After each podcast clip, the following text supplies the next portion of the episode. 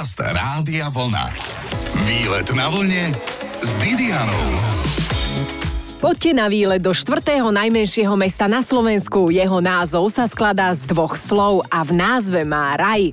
Veď na čo vyberať peklo? Navštívime Rajeckú dolinu, konkrétne Rajecké teplice a bude nám horúco aj bez pekla. Je tu to práve poludne na vlne, dobré počúvanie.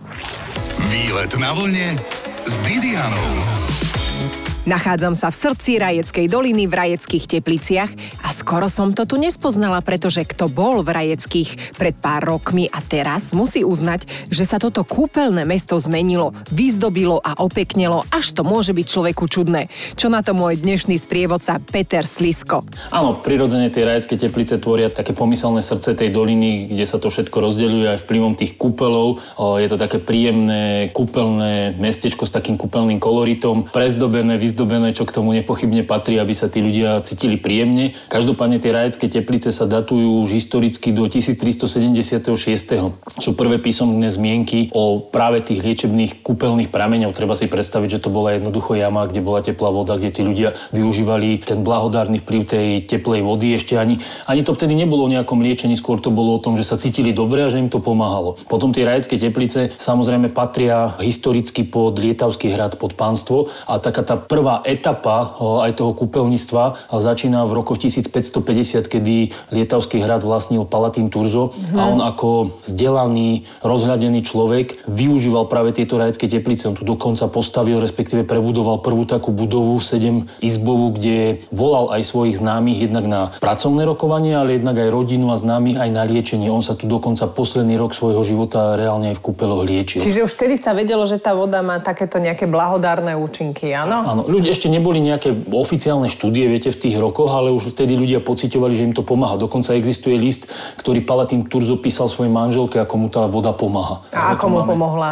Čo ho prestalo bolieť? Oni vtedy ešte nevedeli, ale ona je prirodzená pohybové nervové, takže mu to ano. uvoľňovalo ten jeho stav a výrazne sa cítil lepšie. Ako hovorím, on to aj posledný rok sa tak výrazne liečil. Pán Turzo sa tu celkovo dobre cítil a potom po ňom kto všetko ešte? Máte to menovite? Potom tie rajecké teplice zažívajú takú druhú etapu v tom 18 storočí, kedy prichádzajú viacerí doktory. Vtedy sú aj prvé oficiálne písomné štúdie o kúpeľnej liečivej vode. V 1989 sa začína budovať železnica až do Rajca, čiže tá dolina opäť tak skveta, prichádza do takého rozmachu. No a čo je veľmi zaujímavé, v 1903 prichádza do rajeckých teplíc doktor Flam. Je to pôvodne, predpokladá sa francúz, vzdelaný človek, ktorý sa venuje tomuto kúpeľníctvu a on aj pre zaujímavosť tých ľudí tu liečil úplne zdarma, chcel robiť takú osvetu tomu kúpeľníctvu so svojím partnerom. Tu postavili prvú fabriku na hračky. Bohužiaľ sa to nejako neujalo, ale... Nie sme ma... hravé typy, myslovací, alebo neboli sme vola kedy, lebo teraz je to lepšie. Teraz je to lepšie, určite. Každopádne v tomto období prichádza taká ďalšia etapa tých e, samotných hrajeckých teplíc. Potom samozrejme medzivojnové obdobie, povojnové obdobie. No a tie rajecké teplice, tak ako ich poznáme teraz a v takom e, vizuálnom charaktere, prichádzajú až v roku 1996, kedy prechádzajú do súkromného vlastníctva a súčasní majitelia ich kompletne prebudovali do takéhoto, povedzme, antického štýlu, takého tradičného kúpeľnického, aby to evokovalo v tých ľuďoch úplne také tradičné kúpele. Áno, lebo si pamätám, keď som tu bola pred tým 96., že to bolo nuda, nuda, šeť, šeť, smutné, smutné a ešte smutnejšie. Takže sme radi, že aj môžeme chodiť do takéhoto pekného kúpeľného mesta, kde sa môžeme dobre cítiť. Tak, presne. Ako, čo je veľmi zaujímavé, pani predsednička Zväzu kúpeľov, pani Zálešaková sa v 90. rokoch na tejto kúpele vyjadrila aj pánovi súčasnému majiteľovi, že sú to kúpele na zánik. Áno. A vidíte, dá sa. Keď sa chce sa niečo vytvoriť, takže to sme aj všetci radi, pretože naozaj ten súčasný stav tých kúpelov je taký, že tí ľudia ich vyslovene vyhľadávajú. A dokonca sú tu v rajeckých tepliciach ľudia a nie len domáci. Rozprávame sa s Petrom Sliskom o kúpeľnom meste, kde sa dá nie len kúpať, ale aj k tomu sa dostaneme. Počúvate výlet na vlne s Didianou. Každý z nás má nervové zakončenia, ale už nie každý z nás má nervy na všetko. Niekedy prosto nevládzeme. Dnes výletujeme v rajeckých tepliciach a s mojim sprievodcom Petrom Slišskom debatujeme o termálnej vode, ktorá hýčka pohybové a nervové ústrojenstvo. Už vraj v dávnych dobách sa ľudia chodili do rôznych kúpeľov rekonštruovať tí ľudia začínajú chápať, že tá záťaž na naše tela v dnešnej dobe je extrémna, čiže treba to nejakou rovinou kompenzovať, aby sme dokázali lepšie fungovať a tak... A vôbec fungovať, alebo celkovo aj s chuťou do života napríklad. A viete, v tejto dobe, keď je na nič skoro čas, tak koľko musím byť v tej vode, aby som sa zrekonštruovala?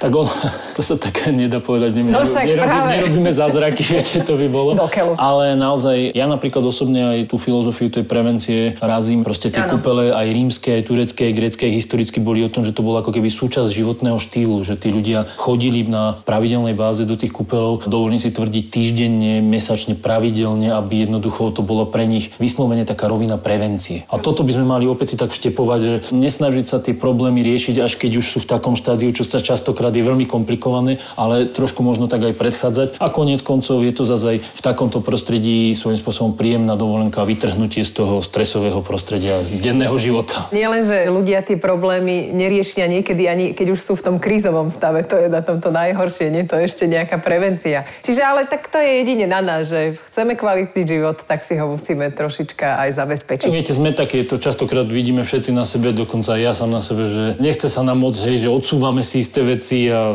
použiaľ, ale treba tomu tak si nejako nastaviť ten nejaký režim a ono v konečnom dôsledku to prinesie to ovocie. Vy máte doma dvojičky, Peter. Tak. Vy stíhate, ako sa ísť okúpať s nimi? Viete čo, chodívame aj s nimi dokonca. No, no. sa tak snažíme, teraz sme boli, no není to ten relax, viete, ako keď idete sám tam dve 5-ročné dievčatka vám uh, postarajú sa o zabavku. No, počkajte, keď budú mať 18. Tiež si myslím.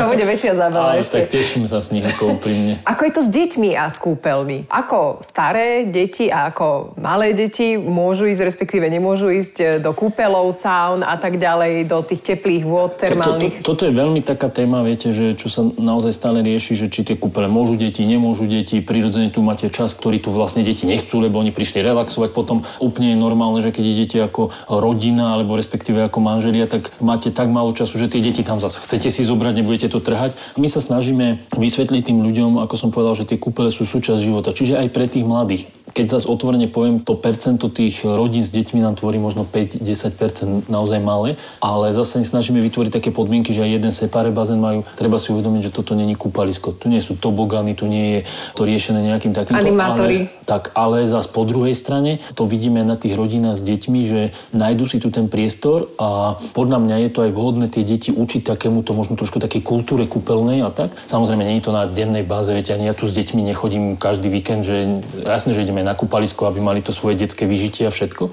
ale zase na druhej strane je to naozaj podľa mňa správne. Čo sa týka tých samotných procedúr, treba rešpektovať, čo to dieťa môže a nemôže. Ja keď koľkokrát vidím, Či že... napríklad môže byť ticho pri tých procedúrach, lebo dosť to tu máte popísané, prosím, zachovajte kľud. Áno, a teda to, to, všetko viete, tam bolo, ale kľud tam nebol, lebo tí ľudia sa tešili, že sa Jasné, v Tak, tak, tak. To je, to je prirodzené, ale zase, ako hovorím, my tie deti úplne tak sa snažíme im vytvoriť tie podmienky, ale čo som ešte tým chcel povedať, že nie všetky tie procedúry sú aj vhodné pre ten malý organizmus. Viete, máte tam 40 no, stupňov vodu, tak nebudete predsa to dieťa variť. Áno, to je to veľmi individuálne. Ono aj ten celkový systém v tých kúpeloch by mal naozaj vyzerať tak, že aj my, bežní ľudia, by sme najskôr mali ísť na lekárskú konzultáciu, povedať si, čo ako máme na to kúpeľných lekárov, tak a veľa ľudí nám tak aj chodí a to je správne. A vy správne počúvate, prosto kto sa má rád, počúva výlety na vlne, vždy takto v sobotu navštevujeme mestá a miesta, ktoré stoja za to. Dnes sme v Rajeckej doline, ale raje som tu zatiaľ nevidela, hoci vody aj slanej tu majú dosť. O chvíľku sme späť, teraz pohráme.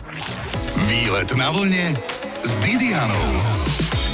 Vraj najstaršie kúpele na Slovensku boli v rajeckých tepliciach, že sa tu už Rimania rochnili vo vode a mali tiež kúpeľných lekárov. No kto vie, isté je, že my takéto vymoženosti máme k dispozícii a keď pôjdete okolo nejakých kúpeľov, asi je dobré sa objednať aj k lekárovi kúpeľnému, aby ste vedeli, aké procedúry si naordinovať. Súhlasí môj sprievodca rajeckými teplicami Peter Slisko. Niekedy je to možné nie vždy Áno, v rámci jasné, kapacít, dobre. ale lepšie si vždy zavolať, dohodnúť si nejaký termín fixný, prísť.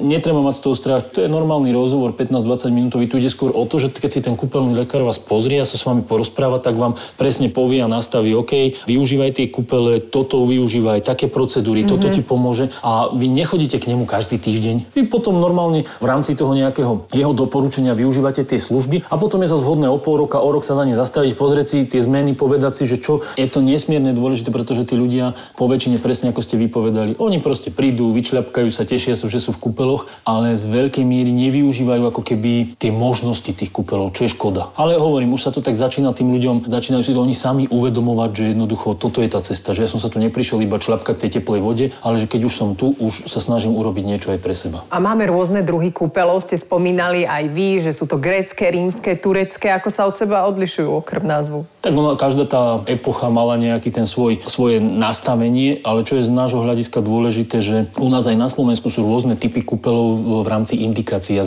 zameraní, že niektoré sú na liečenie pohybového, nervového, srdcových chorôb. Čiže aj ten človek by si mal tak e, sa snažiť možno vybrať, že samozrejme, keď ide o nejaké jeho rovinu liečenia. Keď ide o rovinu nejakej prevencie a načerpania, tak to je zase trošku iný prípad. Keď sa vrátime ešte tým rímským, tureckým, greckým, viete, aj tí Rímania, oni, keď si to niekedy človek tak pozrie, oni si doslova tie kúpele nosili so sebou. Ako chodili, dobývali tie krajiny, keď to tak povieme, tak tam budovali tie kúpele pre nich, pretože pre nich to bolo vyslovene súčasť životného štýlu. Že po tej práci, potom všetkom išli do tých kúpelov, zrelaxovali si a zase pokračovali. No, však ďakujeme im za to, že to vymysleli takto. A napríklad viem, že tie turecké kúpele hamam, tam vás aj vedia zodrať z kože. Vlastne hamam e, masáž alebo ten rituál sa vytvára na kamennom stole, ktorý je vyhrievaný prirodzene, aby nebol studený. Je tam peelingová časť, je tam masážna časť, potom sa tam masíruje takou penou. Je to veľmi zaujímavé a hlavne oproti tej klasickej masáži je to aj ako keby taká očistá pokožky. Áno. Čiže netreba sa toho báť, že by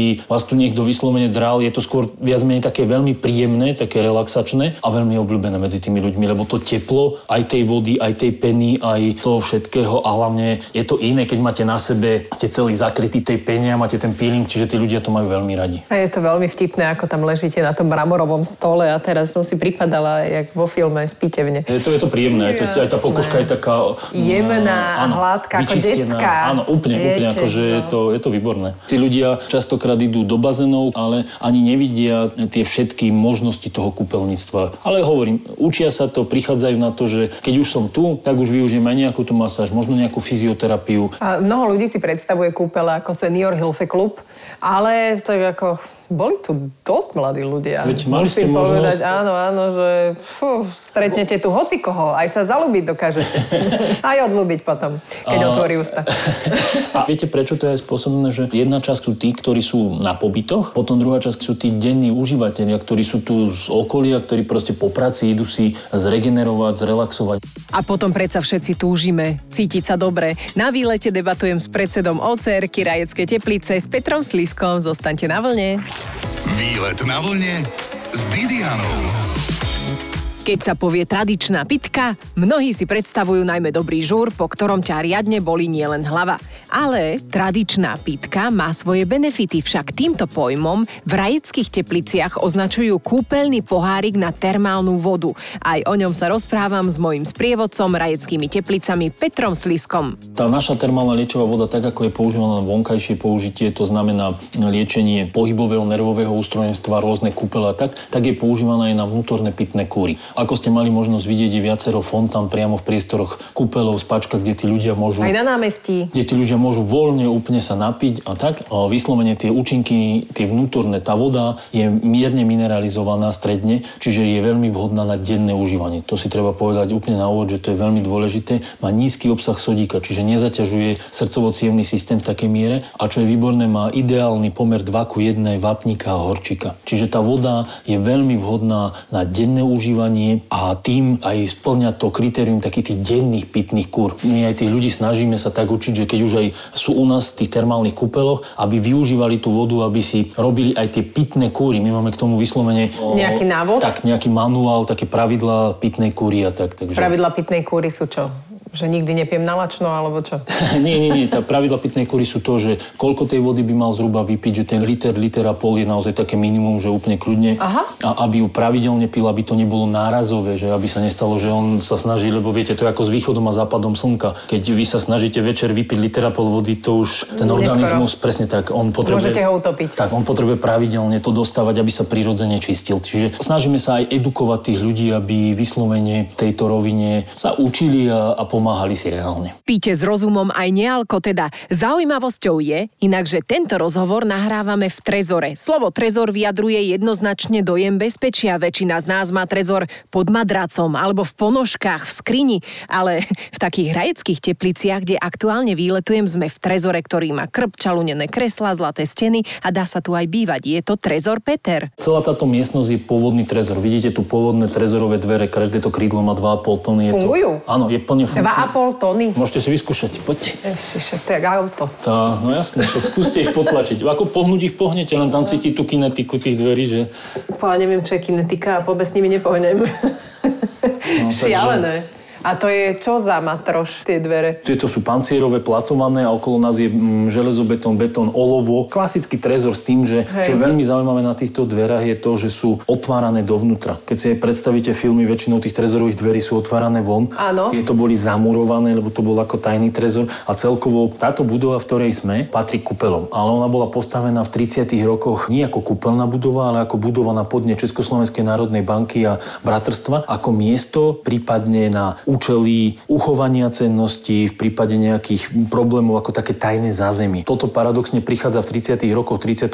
roku, kedy boli veľké obavy pred bombardovaním Prahy. Vtedajší prezident Beneš vydával nariadenie a dekret o prevoze českých korunovačných klenotov. Je to veľmi závažná vec, pretože české korunovačné klenoty za posledných 600 rokov Prahu opustili trikrát. Je to Áno. proste ich symbol národa a tým, že boli takéto zvýšené obavy, tak bol vydaný dekret. Na jeseň 38. roku boli najskôr prevezené do Žiliny, kde ich vtedajší prezident filiálky koupil, preberal a deň na to boli tajne prevezené sem do rajských teplic.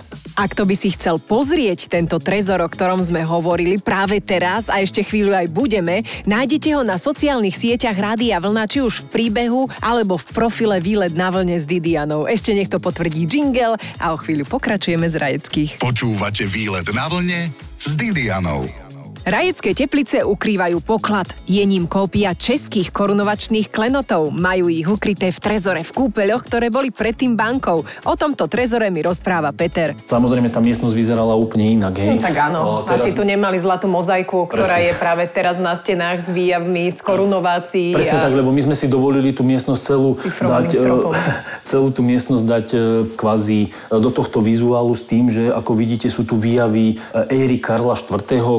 Korunovací a na tomto obraze aj vidíte taký ten pomyselný prívoz tých korunovačných klenotov do rajeckých teplic. Že ako si to predstavovali, že ako to bolo, že tam Áno. pred tým autom stalo nejaké dievčatko, ktoré jedlo jablko. Tak, určite to tak Bolo bolo, pretože tá misia sa volala klenoty nevyčísliteľné hodnoty. Lebo v podstate aj teraz ich tu máte, ale sú to samozrejme repliky, Áno. alebo sa Tak teraz, čo tu nemýlim. máte možnosť vidieť, máme repliku jednak jednej, vytváral nám to akademický profesor z Bratislavy, trvalo to rok aj dva mesiace. Je to celé ručná práca, vyzdobená s polodrahokami, so zlatom a vyslovene je to... Počkajte, to je práve zlato naozaj? Pozlatené to je, áno. celé, áno. Pozlatené? Aha, a tie drahokamy, to To sú je... polodrahokami. Aj napríklad na tom jablku sú výjavy z knihy Genesis Adama a Evy. Mhm. Mm-hmm. Ono je to teraz pod tým pozlatením to tak úplne splýva, ale keď to vytváral, tak to ručne sa vyriezalo v takej rovine, aby to bolo čo najviac jednak jednej. Ale čo je k tým klenotom veľmi zaujímavé, ako hovorím, v tých 38 roku tu boli privezené, strávili tu pár mesiacov a potom prakticky po ukludnení situácií boli prevezené späť do Prahy. Ale ako keby tá spätosť s tými rajskými teplicami pokračuje, pretože v 41. roku na Pražskom hrade si ich vtedajší zastupujúci protektor Heidrich vyžiadal a on e, na Pražskom hrade urobil takú, nechcem to nazvať, že scénou, ale takú ukážku moci, kedy si priamo túto korunu nasadí na hlavu, nasadí ju na hlavu svojmu synovi, aby celému českomu národu ukázal, kto je v dome pánom a ako tá geneza, alebo respektíve ako to bude pokračovať, ktorým rodom a tak. No ale čo je veľmi zaujímavé je, českým korunovačným klenotom a špeciálne ku e, korune Karla IV. sa viaže taká legenda, kedy ten, kto si neoprávnene nasadí túto korunu na hlavu do roka a do dňa umiera neprirodzenou smrťou. Tak čo im mali povedať, že kto si ju nasadí omladne a bude Jasné, na ale veky ono, žiť? to iba poviem, že ono to tak, tá mystifikácia prichádza Áno. v 42. roku, kedy e, je spáchaný atentát na, Na Heidricha. Heidricha, že vraj nejakí Slováci v tom mali proste, že to, no. presne, vy máte prehľad. No, moc nie, to, to som si len domyslela. A, a vlastne aj jeho syn pár mesiacov potom taktiež tragicky umiera. Čiže ako keby. Tie slova kliatby sa naplnili. A čo je veľmi zaujímavé a ta, takéto premostenie opäť na tie rajecké teplice, že jeden z tých štyroch atentátníkov bol Jozef Gabčík, ktorý je rodak z rajeckých teplic. No a my aj pri tejto príležitosti robievame divadelné stvárnenie, si dovolím vám aj záznam pustiť, divadelné stvárnenie týchto udalostí, kedy robíme 25-minútové divadlo, kedy... Kde ho robíte? Tu v Rajeckých tepliciach. Na námestí? Jasné, privezieme korunovačné klenoty, robí sa celý príbeh, edukačný Tono Šulík nám robil scenár, to má 40 strán, všetko. Známy režisér. Tak urobí sa tu... Neznámy, ak ho nepoznáte. Pardon. Nič, pohode. Urobí sa tu najskôr to predstavenie toho príbehu tých korunovačných klenotov a potom sa robí normálne rekonštrukcia atentátu na Heidricha. Máme doslovne požičané auto, ktoré bolo vo filme Operácia Antropoid, originál uniformy. Ako poviem vám úprimne, že človek, to vidí naživo a si uvedomí, že takto nejako v tej ére prišli do tých obyčajných dedín, kde boli tí ľudia v ľanových oblekoch, tak naozaj ten marketing a ideológia, že to sú nad ľudia, dokonale fungoval. No, sme my stále ovplyvniteľní. Čím viac informácií máme, tým je to horšie občas. A dnes sa ešte dozviete, v ktorej výle v rajeckých tepliciach má svoju izbu cisárovna Sisi. Či tam už bola alebo nebola. Pozdravujeme z rajeckých a o chvíľku sme späť. Výlet na vlne s Didianou. Ak poznáte dielo Čajkovského Labutie jazero a páči sa vám, pozrite si aj Labutie jazierko. Je to trochu iné divadlo, ale dá sa vidieť napríklad aj v meste Rajecké teplice. Labutie jazierko je inak taká menšia vodná nádrž, ktorú naplňajú vody Kunerackého potoka a obklopujú okrasné dreviny a farebné fontány. Hladina jazierka býva obsadená labuťami a kačicami a dá sa tam aj člnkovať. V zime zase korčuľovať. V centre mesta sa zároveň môžete prejsť lipovou alejou alebo po parku ešte stále plného stromov, lebo čo si budeme hovoriť, cestou do Rajeckých som videla toľko kamiónov s drevom, že som mala pocit, že im tu v okolí Rajeckej doliny zostanú len holé kopce. Ale takto od môjho sprievodcu Petra chcem radšej, aby mi porozprával o ďalších krásach mesta, napríklad o budovách, ktoré sa zachovali. Tá historická časť, kde sa tu zachovalo 5 vil, ktoré práve ten doktor Flam jo. dal postaviť a dokonca v jednej tej vile je izba Sisi, pretože sa predpokladalo, že tu príde na návštevu. A zase neprišla. Dalo... Ona nie, ale sú tu zmienky, že tu bol... Jej manžel František. Rodina, tak, takže má to tú históriu veľmi peknú. No a samozrejme nad nami sa nachádza